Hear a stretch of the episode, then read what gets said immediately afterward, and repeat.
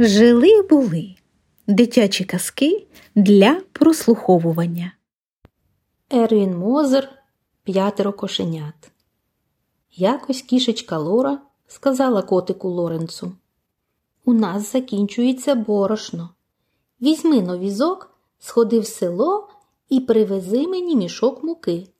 А щоб двічі не ходити, то прихопи ще мішечок цукру, трохи картоплі, рису та ящик мінералки. Лоренце, це тільки п'ять речей. Гляди, не забудь. Добре, відповів кіт Лоренц, викотив із повідки візок і потюпав крутою дорогою вниз у долину. Не встиг Лоренц перейти через міст перед котоселищем, як геть забув, що мав купити. У голові зосталося лише, що то мали бути якісь п'ять речей. Гаразд, подумав він, як дійду до крамниці, то пригадаю. Однак на краю села він зустрів свого давнього друзяку, кота Гер Геріберта і пробазікав із ним цілу годину. Поки вони розмовляли, до них підійшли ще три кішечки. Час пролетів, як на крилах.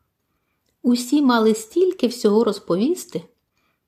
І тільки коли вже почало вечоріти, котик Лоренц згадав, що має щось купити.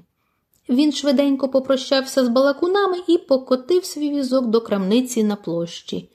Мені треба п'ять речей, промовив до себе Лоренц. П'ять речей, але яких саме? Лоренц геть усе забув.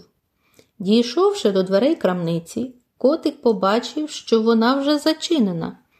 Що ж удієш? подумав він. Звісно, Лора не зрадіє. Доведеться мені завтра ще раз тюпати сюди.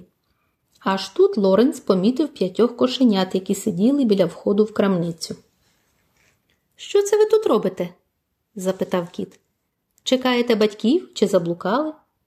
Кошенята не відповіли. Вони були такі маленькі, що ще не вміли говорити.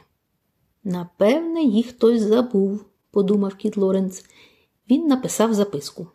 П'ятеро малих кошенят заночують у нас на горі номер один у Лори і Лоренца.